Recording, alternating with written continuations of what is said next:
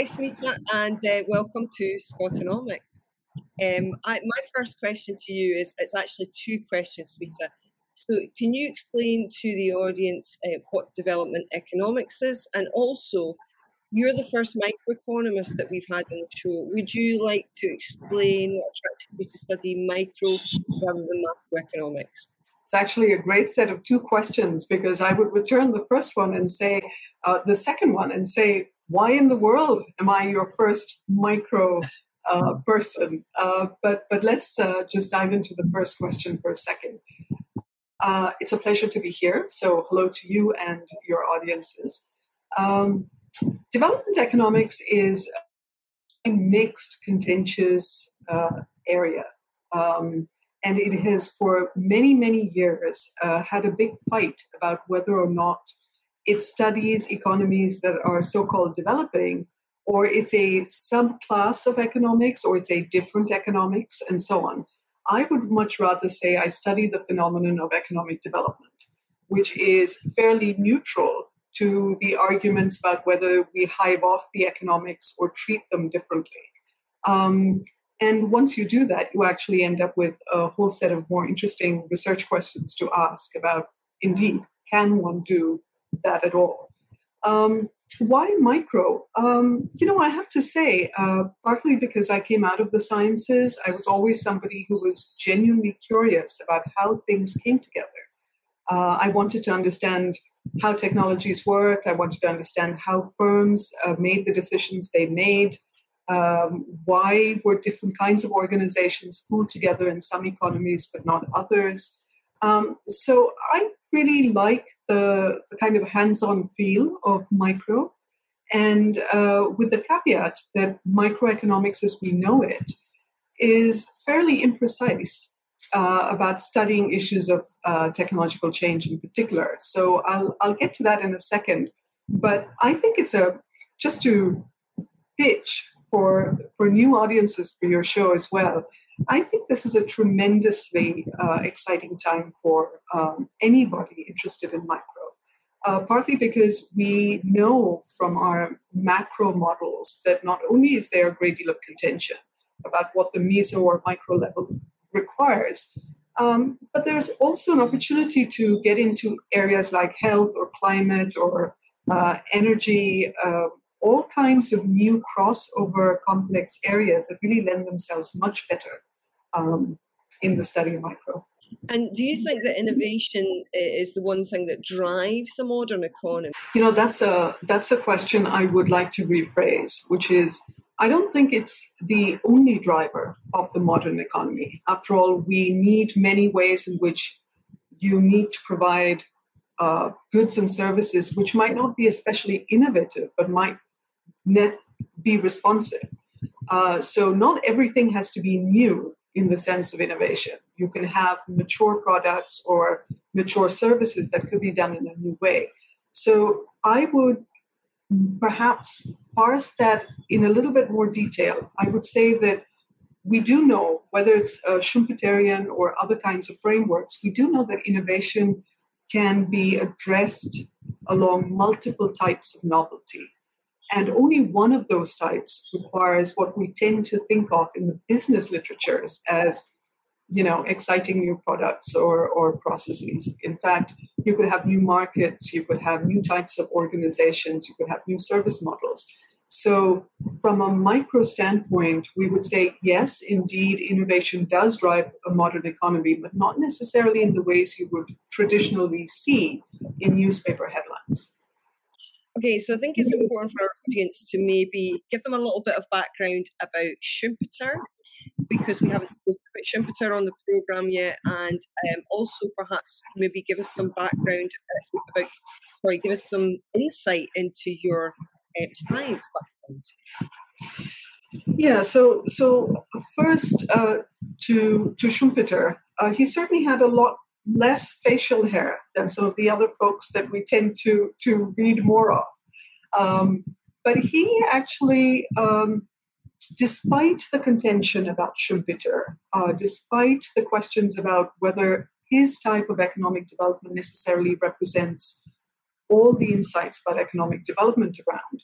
He probably gave us one of the more interesting languages for discussing um, the role of entrepreneurs about risk, uncertainty, um, and it differentiated what we tend to think of loosely as the managerial class. For example, the moment you recognize that they're financiers, but they're also uh, owners, somebody different is bearing the risk. So it's not quite um, lined up in a neat way with, with Marxian um, perspectives.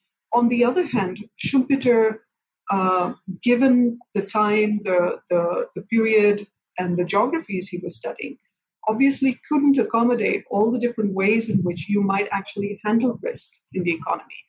And just to come back to your first question, where you asked about the relationship between micro, micro and macro, this is actually a really productive place for the for the connections um, to understand who who bears the risk. Why do we have certain kinds of macro models? Um, what might we be trying to do to, on the one hand, create new um, ways of approaching the economy. We want new creative energy in the economy. On the other hand, clearly, we can't keep using the same language for all the new types of organizations uh, out there. So uh, maybe I'll just elaborate that point a little further. Suppose you're a firm, you want to invest in, let's say, neonatal incubators or new water potability devices or um, maybe even a new COVID diagnostic kit, chances are the way in which the model of risk is framed at the micro and the macro levels are going to look quite different. And there are going to be, in a way, much stronger arguments made for how the state or how the government uh, or industrial policy should be framed in order to minimize that risk because you need a fairly quick response. So there are different indicators, there are different debates about risk and uncertainty that have to be brought in. But what Schumpeter did, I think, quite well, um, is to at least lay out some of the, the new actors in the system uh, that we can't take for granted and the relationships between them. Um, there's a very rich um, debate about neo Schumpeterian models and how they all speak or not speak to each other. Uh, I've done a little bit of writing here, and I think it's important to emphasize that you can be empathetic to a Schumpeterian model, but but disagree about some of its uh, fundamentals depending on the economy. Um, on science, yeah, um, I, I um, did some of my early work in physics and uh, and maths. Um, so I didn't come into economics believing that everything had to be written out uh, in formalizations to prove who I was. Um, so that was quite uh, quite nice. It, it, allowed you to open up a set of questions and not worry about whether everything had to be abstracted with the same means as I think undergraduates in economics are taught these days. Um, and I think certainly my my physics lab experience um, and interest in how science progresses has uh, brought me to thinking about economics certainly in in a more open-ended way than had I did, done my undergraduate in economics. Yeah. So I'm surprised that you say that because from your paper, the paper that I read rather, um, I expected you to say biological sciences because you use quite a lot of language coming from evolution um, so yeah, what? How did that come about? You know, how do you think that you've moved into this more biological framing? So, as as uh, you know, in in the traditions of institutional economics, of which there are many, um, there has always been this sort of um, you know love hate relationship between biology and economics, and that goes back um, a good hundred years at least. And it's precisely because we want to understand how certain kinds of population groups change over time. Uh, these population groups in my work are mostly firms or new technologies and so on. And we really want to understand both from a kind of a statistical process, but also in terms of the institutions and how they change in a society. We want to understand this much more. So perhaps it's not surprising that some of the language loosely connects. Um, but a word of caution on this. You know, um, for those among your audiences who really want to dive into this, everyone from um, you know Veblen to others who have influenced certain areas of institutional economics in different ways have, of course, um, played with the notion of evolution. Um, and in um, I, I, sit on the um, International Advisory Board for the Review of Evolutionary Political Economy, which started quite recently. And what we have is a very vast array of people working at different scales, different units of analysis, and different methodologies to really parse what is evolving um, over time and what does this evolution really represent to a dynamic economy. So I think that's actually a, a fruitful conversation between the different disciplines. But to be honest, economics has been having that conversation with multiple disciplines, whether or not we recognize that over time, right? So it's it's exciting stuff, and we can be depending on subgroups and and your audiences. Obviously, they can go searching. There's a whole host of of different groups that look into this much much more and with with a fair amount of precision. It's Peter, last year you co authored a paper called Emergency Driven Capacity Building COVID 19 and the UK's Response Towards Increasing Critical Capability and Production of PPE. Now, when when a member of the public looks at that, you know, we think that that process was was was, was was laden with issues and difficulties. So, could you tell us a little bit more about that paper and what it said about the UK's ability to deal with emergencies and crisis? And I'm thinking about that when I read the paper, thinking about the climate crisis. What does that tell us with that um, perspective as well? Uh, it, it's it's a good question precisely because we're all thinking about this issue, right? How do we think about the health crisis, the climate crisis, uh, energy, and so on? Um, I began the paper actually from a different vantage point. So, just to return to the theme that we began with um, in this discussion, why micro? Because we really want to try and understand why countries did so differently with respect to COVID in terms of their response. Why is it that some of the standard preoccupations of industrial development, GDP per capita, um, sophistication of technologies, resilience of health systems didn't quite go the way anybody expected around the globe?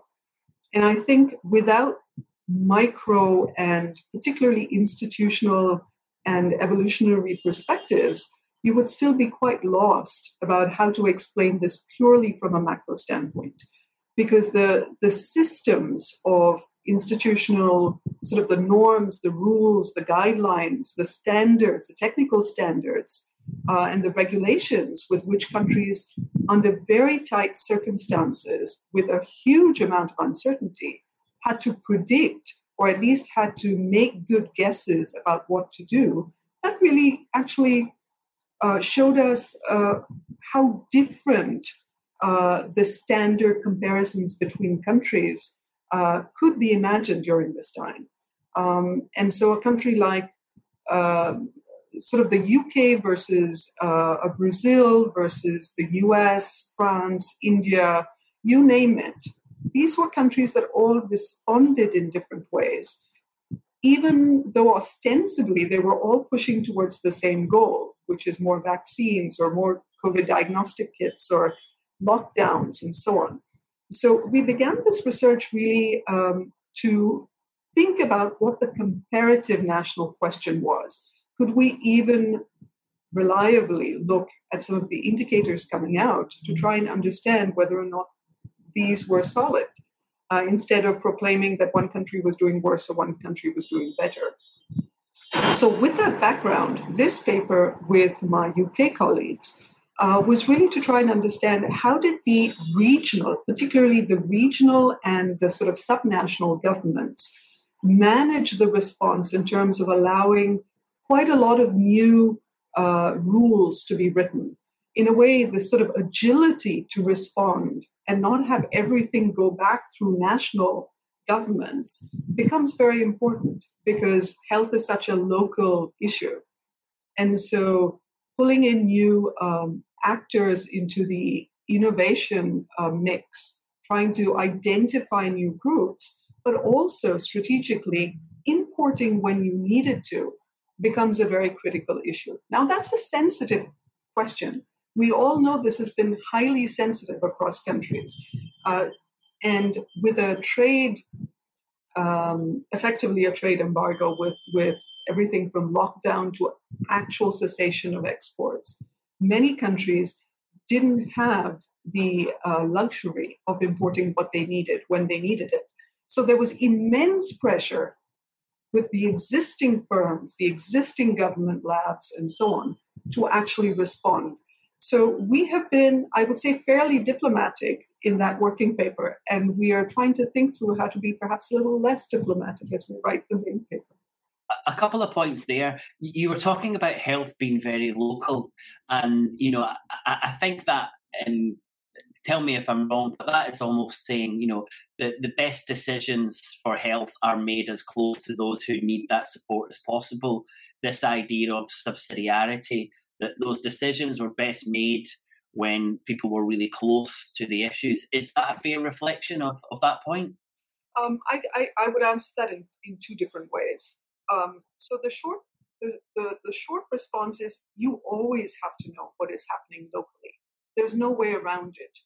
Um, so the real question is whether you have the agility to change the rules of really specific um, policy instruments that you have. I'll give you an example. When you're looking at, say, COVID diagnostic kits, one of the things in many countries that we looked at, which was really critical, was how much discretion do you have about changing procurement rules? how fast can you procure what you need to procure? How fast can you allow new engineering groups to tweak something that might not work? Uh, somebody at the end of an administrative um, hierarchy has to have some um, discretion about what they define as the higher policy priority. And this is true across countries. So, just to give you an example from a country like India, which, as you know, is immense, uh, the responses across different states uh, were quite different, and they many different combinations of institutional um, tweaking were evident. So there wasn't a single way to respond, but there were many effective ways to respond. Now, it, but had you not had some kind of coordinated discussion about how much demand you were estimating or coordinated um, response in terms of imports at critical times or a push towards investment or perhaps even using your railways or your defense or whatever was needed during COVID, the chances are that coordination would have broken down. So if I had to simplify further, I would say a critical aspect of the microeconomic analysis of any kind would be around what the rules are that have been defined and how much you can play with them given the technical issues that are clearly relevant at a time like this. So I think what you're hearing from me also is that particularly around technological change, around new knowledge systems, around investments in firms, I think the, the traditional, more ideological positions that you might take at a macro level uh, would come under huge scrutiny because you really do need uh, different actors in the mix. Um, but your local groups have to have a way of feeding back into the policy system.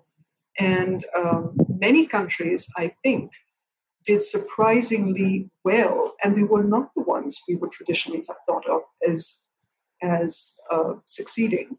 So, if you look at economies uh, in Asia and Africa, many of whom were written off, um, in fact, they did uh, they were fairly resilient, I would say. They came out of this much better than we had thought. Um, and they have now entered, so this is the market question now. They have also created new markets. They have um, regulated them in new ways. They have responded to their local communities in different ways. And that's as it should be. Uh, I would be very surprised if there was a rule that worked for everyone. I think that goes without saying. Yeah. It's just from a science standpoint, can we can we systematize that insight into economics instead of just paying that lip service, right? So there is a kind of a methodology theory question in front of us going forward. Right, so we know that there is a crisis, that there has been a crisis brewing in economics now for a good decade. Students responding saying we're not prepared to deal with practical issues. Uh, professors feeling under siege about what they're teaching and feeling out of date. And this is the question on evidence. What do we consider to be legitimate evidence that we bring into not just the classroom, but open conversations about um, really quite critical policy decisions?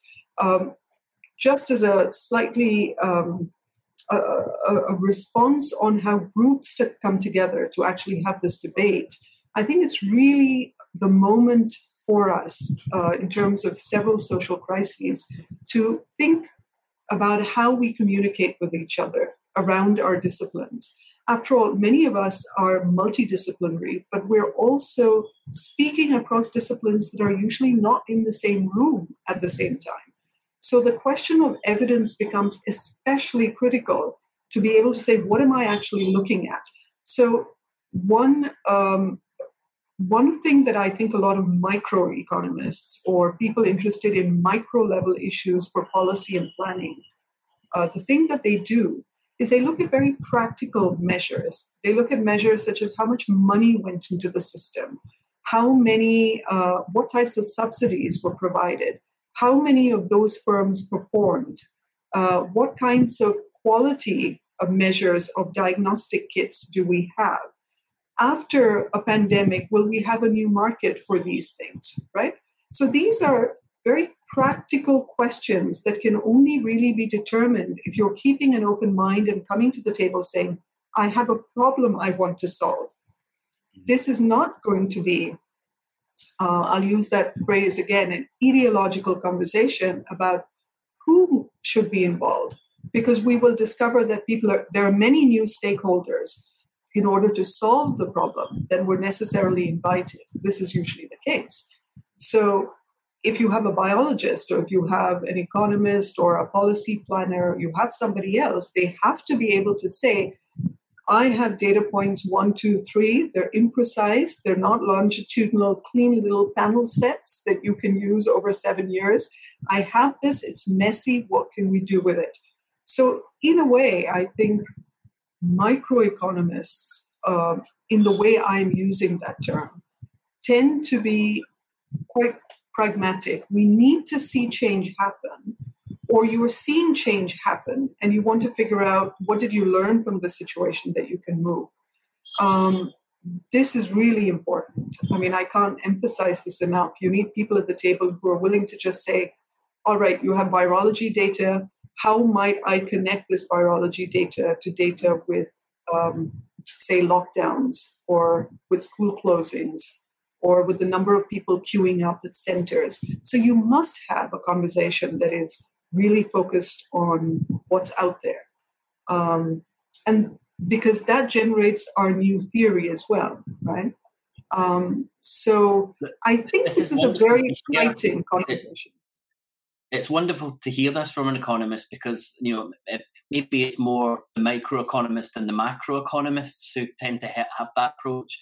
Uh, you know, we often speak about um, William Nordhaus and his um, view of the climate, which was completely detached from any kind of climate science and, it was it was that kind of arrogance and that ego is almost to say well no your science has to fit into my model for it to be validated and and you know it's really refreshing to hear that because that's much more practical when an economist sits in the, the room and says i don't have all the answers I've got some of them, but we all need to work together to find out what the answer is, and not the here's my paper on how the economy works um, and how we avoid climate crisis. So it's really refreshing to hear that.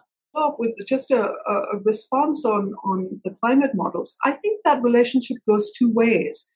And in a way, because I think I came out of the sciences, I would have made a very mediocre scientist. But coming out of science, one of the things I was very aware of, of the, in a way, the pretensions of our different disciplines uh, that that propose either a hierarchy or refuse to speak to each other. So, in a way, I think of my my professional responsibility as also being a good interlocutor. We must do this, otherwise, why the heck are we doing what we do? Uh, on the Nordhaus models, however, I would say that there is a kind of a major gap we have to be um, wary uh, of or conscious of, which is that climate scientists also have really dropped the ball. They make very strong assumptions about how firms behave without a lot of evidence for it.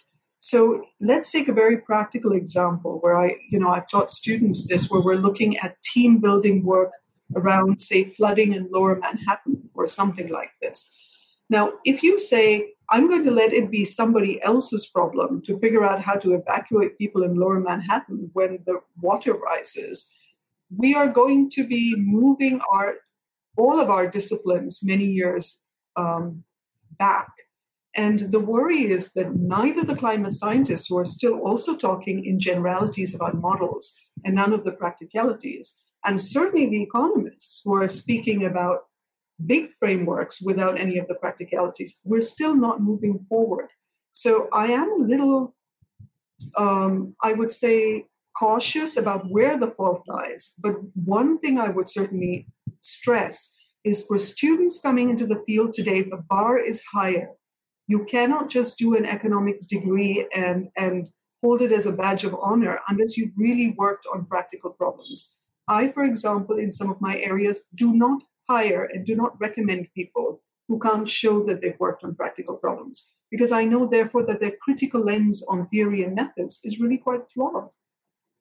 So it's important. It's fantastic. Um, I'm really heartened to hear you say that that you're bringing economics into a reality. I wanted to go back to a point that you made about the professors feeling threatened and I think this also goes to the heart of some things that are wrong with academia. I have friends who also teach in universities as well, and the, the, perhaps that there's a, a, a, there needs to be a loosening up in universities about how people think and work in universities. Um, so you know these, these professors doing 101 economics feel threatened by their positions, and this is illogical to me. We're in a world where you know technology has moved exponentially you know for me as a child i was looking at a black and white television and now i have a device that i can you know speak to someone on the opposite side of the world this has happened in 50 years you know eh, eh, why should an economics professor feel threatened by that they should embrace it but also so should perhaps the university establishment the people that are in charge of universities who frankly also pay themselves quite a lot of money. so I think that they, they, they definitely should embrace it for that reason. Can you expand on the idea of a new economic nationalism uh, taking shape globally? So, um, to respond to your earlier point briefly, because it will provide a good segue, I think. You know, about 40 years ago, actually much more, um, Dick Nelson and Sidney Winter wrote their magnum opus on, on an evolutionary approach to economic growth. And a fundamental idea in that was really the, the role of new knowledge. Um, and one of the things that's quite extraordinary is even after probably now a good half century, economists who claim to be discussing um, new knowledge, new technologies, innovation, hardly reference this work at all.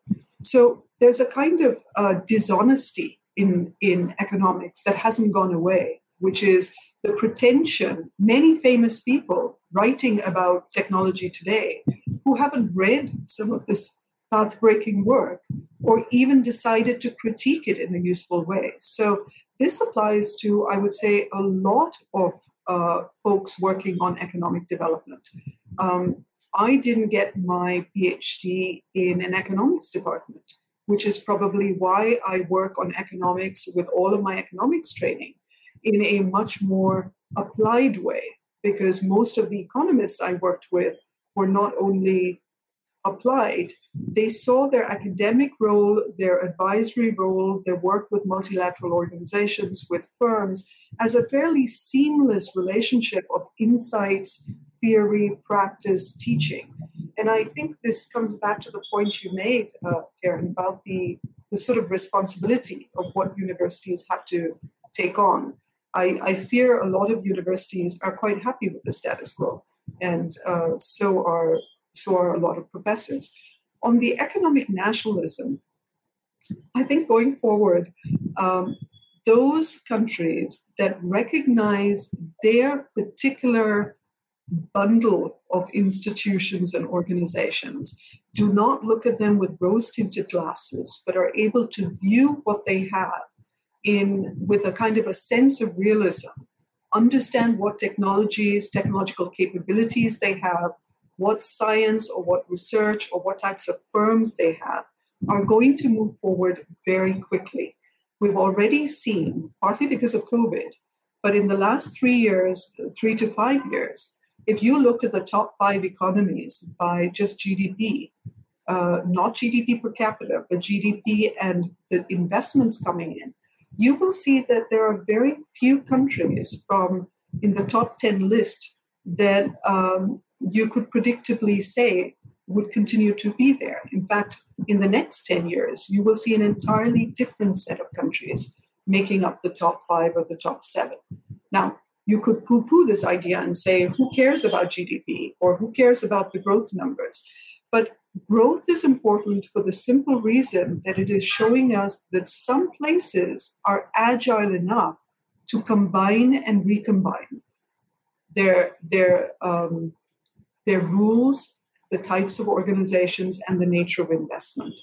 For small countries, I think this is going to be quite difficult but therefore their relationships and bilateral partnerships with other countries, their ability to do uh, diplomacy in new ways are also going to be very important uh, for not just bringing the investment in, but expanding the market. So, to come back to your point, William, I think even for that, there has to be a great, much greater decentralization as well as autonomy about defining the region and the kinds of industrial or innovation policies they have um, um, authority. And that's a really interesting perspective. And, and when when we think of small, we think of agile. You know, and you said that's a real determinant is, is, is being agile, but also there's there's other elements that lead to success when you're a, you're a nation. You have to have a big enough population. You have to have a you know a wide enough sphere of influence, as you were saying there. But I think if we were to look at kind of smaller nations like Finland, Denmark, and New Zealand, they're kind of the three nations that Scotland, in, in a sense, kind of aspires to. Um, are, are their institutions different from larger units, you know, like a, a Canada or, or a United States? It's a great question. I mean, one one little piece I would add to this debate is the the structure of the economy, the composition of the economy matters. If you are highly, particularly from an industrial policy standpoint, economic development standpoint, you must have some diversification for the very simple um, um, the context that if you don't, not only are you highly dependent on your neighbors or your region, you are at from an innovation standpoint at considerable risk uh, let's for a moment step over to West Asia, right, or the Persian Gulf region.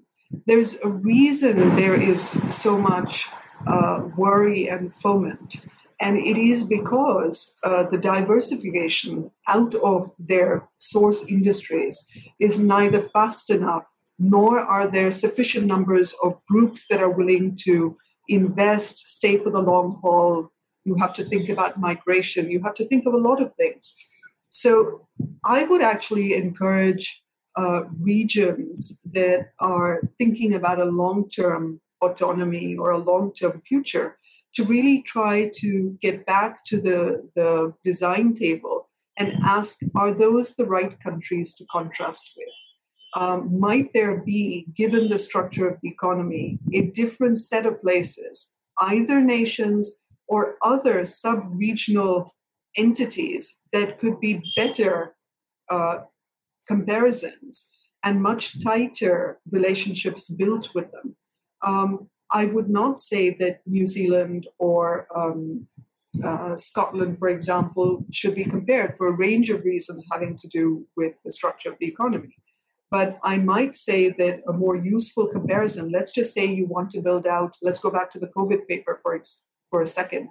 You actually want to build out a lot of your labs and you want to restructure the labs and the health system in a new way that perhaps looks at ports and logistics or warehousing.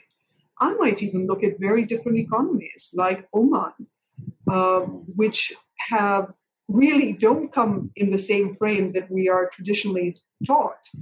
But these are countries that are also trying to figure out how to move things forward. They're combining things that are unexpected. And so, if European conversations or continental or UK conversations stay within either the landmass or across, uh, across the pond, you run the risk of not looking at really exciting comparisons. And I think we do need to go back to the drawing board for those because I, I'm a great believer in policy menus um, that not only build partnerships around the world, but also allow you to have a set of options that brings people to the table for a discussion. Um, and it's an exciting time.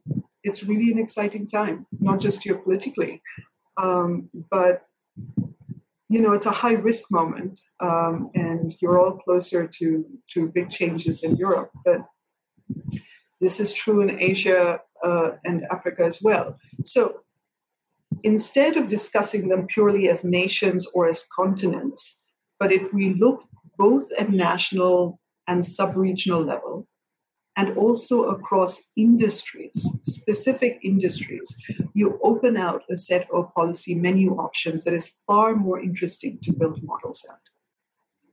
That, that's a, a, really important point. And there's a document in Scotland called the Sustainable Growth Commission, and it was it envisaged how Scotland will be uh, um, as an independent country.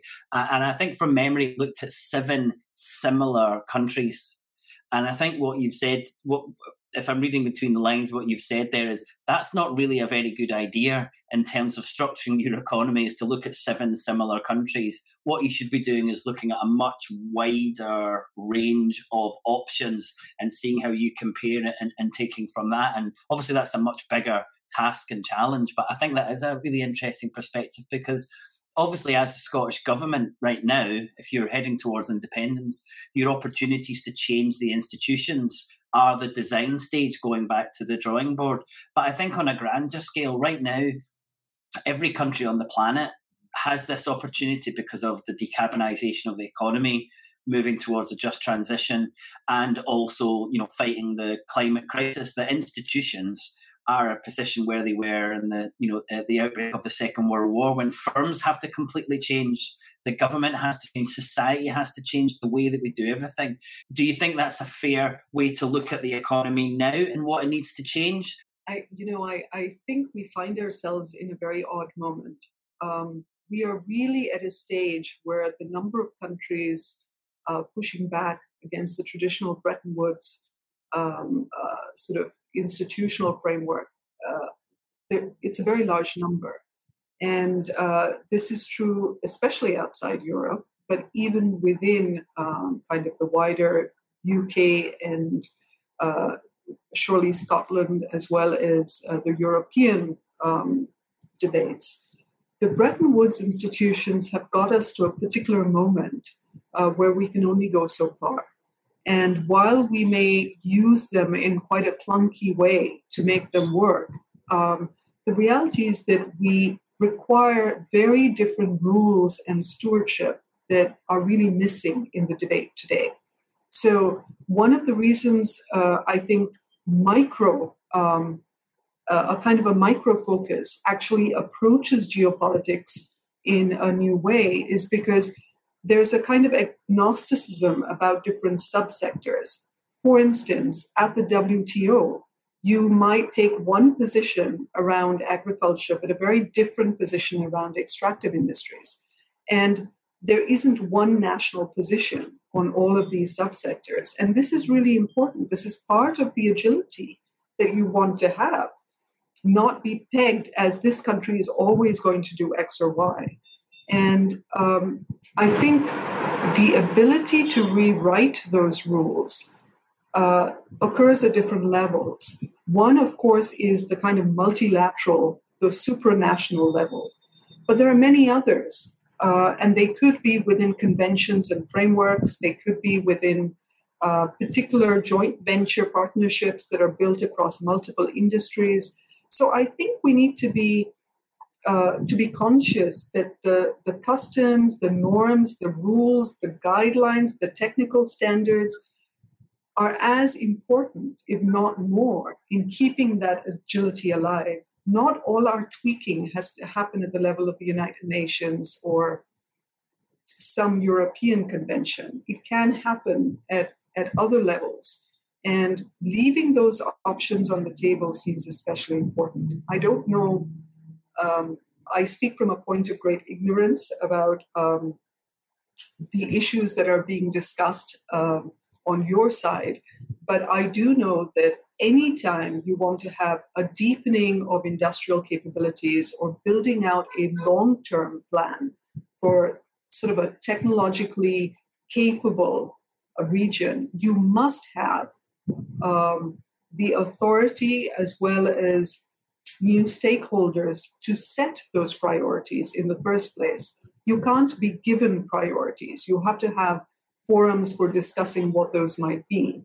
Um, and, you know, um, not everyone likes debate. We know that. Uh, debate means change. Uh, change is uncomfortable. Absolutely. Industry associations are very important in this as well. Um, so, industry associations actually have both a quite progressive as well as regressive role to play. And ideally, a virtuous pathway for industry associations actually makes makes the case for strengthening over the long term because they, in many respects, have a a more realistic assessment of what the risks are. So, when economies change, Smita, for example, when a country becomes independent, how much of an impact do you think that has on institutions? Do they change? And if so, do, does that tend to happen quickly, slowly? Um, and I would imagine that economic change is in part a reaction against prevailing institutions. You know from the history of economic development, even over the last 75 to 80 years, that the countries that became newly independent went through really a lot of trauma um, on decolonization.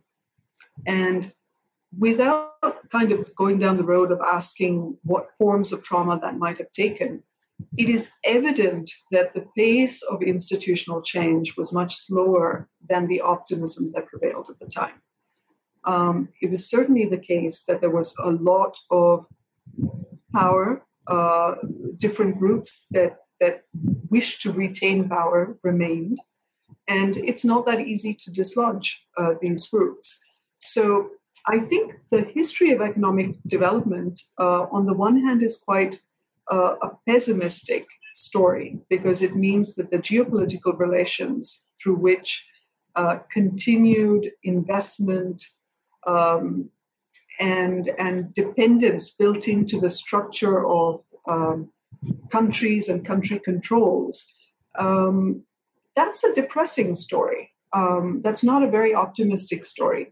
On the other hand, uh, from a technology and an industrial development story, I would say I'm hugely optimistic. Um, I actually think the more attention you pay to the micro, the fundamentals of the economy, as opposed to the big letter macro, uh, um, sort of here's what our economy is about. You start looking at fundamentals and you give room in the institutional transition for different groups to uh, not just discuss. I don't mean to keep this abstract. I also mean very practically somebody's got to invest. Somebody's got to expand their firms. Someone's got to build out new joint ventures or new technology licensing partnerships. These actually allow for a much more realistic conversation about new actors um, in the process. And you give up some autonomy because you become embedded within a global economy in a new way. Um, but that's not necessarily a bad problem to have. Uh, it depends what the goal is here.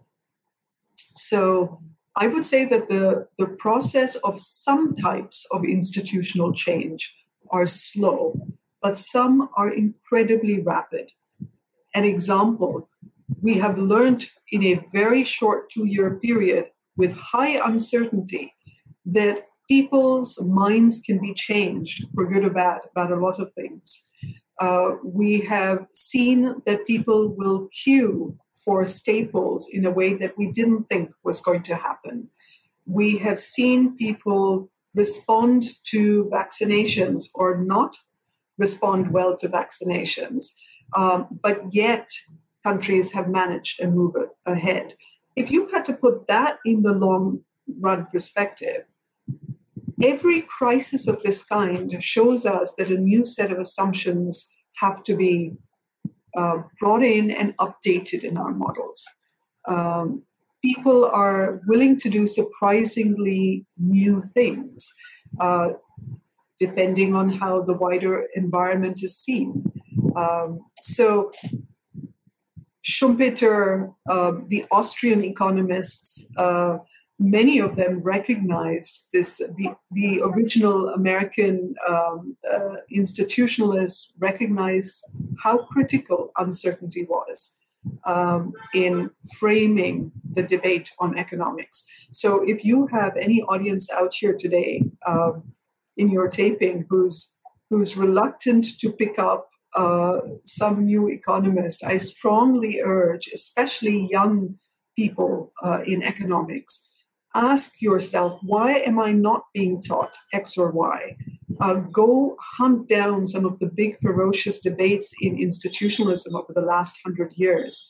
Uh, what kinds of, of debates were out there, and might they be relevant again when we think about risk, uncertainty, uh, evolution? These are really critical issues.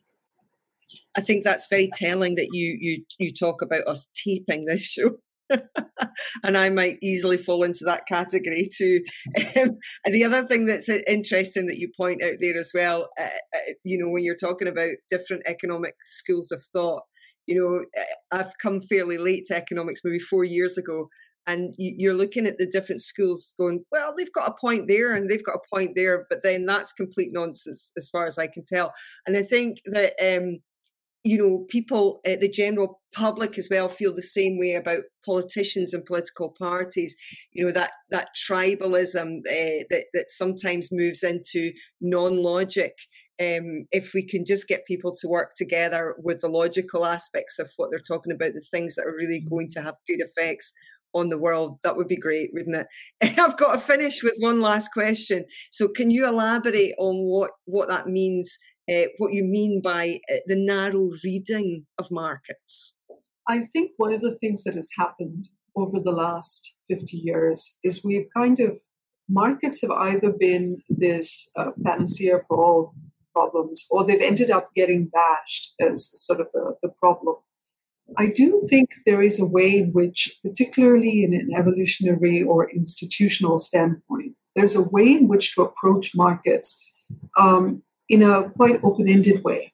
Markets are man made creations, right? They didn't fall from, from the heavens. We create them, we legitimize them, we prolong them, we regulate them, we nullify them, and uh, we decide which markets have higher priority than others. So if we are if we have a real problem with markets, I would say that one way to approach this is to say, how much variety do you have in your markets? What kinds of markets do you actually have? Uh, for example, when I used to teach micro, I would ask a lot of students to begin with a traditional auction And I would often ask them, why is it you're making all these theoretical assumptions about auctions? Let's just auction something right here in class. Let's just play, play, play it through. And very quickly, people begin to understand some of the nuances that come into market structure or why we might do certain things with markets. So I think this sort of, you know, kind of almost viewing markets as phenomenology um, not taking them as, as somehow antithetical to the structure of the economy, but a fundamental part of the variety that exists of institutional forms in any economy, means that you have a set of options that you can look at more realistically. I find that in a lot of economics conversations, people have already taken off many of the options available, and then they come and wonder why somebody else can't speak to them um, I do think this is an opportunity, given our complex social problems, to be opening up our set of options, putting them on the table, and saying, look, nothing up my sleeve here. Let's try and see whether there's something we can all come and discuss. I don't think we teach that enough. And even the process of dialogue is not something we teach enough. Um, it used to be in all of our departments that we would often say that one of the most critical things we teach is not the theory or the methods. It's actually the point of, of um, reading, writing, and standing up and talking about ideas. Um, it makes people much more likely to want to continue the conversation. I just wanted to make a comment on, on institutional development and how important it is. And if we look 40 years back to the kind of start of neoliberalism, our institutions undergone a huge and dramatic change. If you're thinking about the role of corporations and these kind of, you know, and, and privatization, the the the, the um, uh, trade unions, uh, the role of governments, central banks. There's been a huge change in the institutions over 40 years. Um, my final question is how do you think we can get across to people that it's really important that they understand the change that has happened in the institutions and what impacts that's had on society, and kind of fundamentally that, as you said earlier, the, the changes haven't happened just by chance, but they've been made over a succession of governments and, and right through society to make these changes for a particular reason. How do you think we get that across to people that it's important and it can change and we can do it again? We can change all those institutions again many many years ago i did i did do some work with um, nonprofits uh, labor unions cooperatives and so on and to the point on empathy i think there's a great deal in the goals of uh, sharing of ensuring that we can empathize with people who are in very different life circumstances because almost any complex social problem is going to have people distributed over some spectrum that we want to try and understand. Having said that, there in any changing economy, there are going to be transitions that are not going to be popular. And anticipating that that is not going to be popular is as much part of the plan as anything else. So, having the ability to not just buffer hardship, but also being fairly hard nosed about communicating priorities is, is non trivial. Uh, people don't want to take on the political task of being unpopular. So, in the realm of communicating what are higher or lower priorities, um, you know, hats off to people in the political arena because they are the ones who actually bear the highest risk and probably the most honest assessment of whether or not they've been um, effective. Academics are probably the slowest uh, in, in this transformation. Uh, I'm a bit of a cynic at the pace at which universities and academia transforms. Uh, so I would almost urge that one should be somewhat um, cautious about all the economic models people are seeing.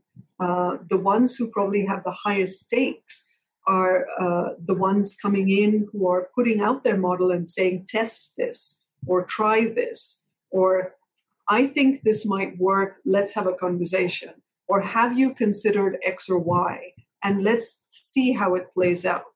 those are the folks you want to trust more because they've thrown their hat in the ring and said, let's try. They have not said, here is what it looks like on the blackboard and in paper X in journal Y, right? They're actually saying, let's have a conversation about what we might try. Now, it's politically unpopular to do that, but it's actually where I think the future of economics lies. We have to have a much more open ended conversation about almost a type of experimentation that has to take place and uh, an acknowledgement that nobody is going to get this right at all times. So, to come back to your question, the communication about what that adjustment might look like and which new types of organizations might be needed is a, a critical part of this story of institutional variety.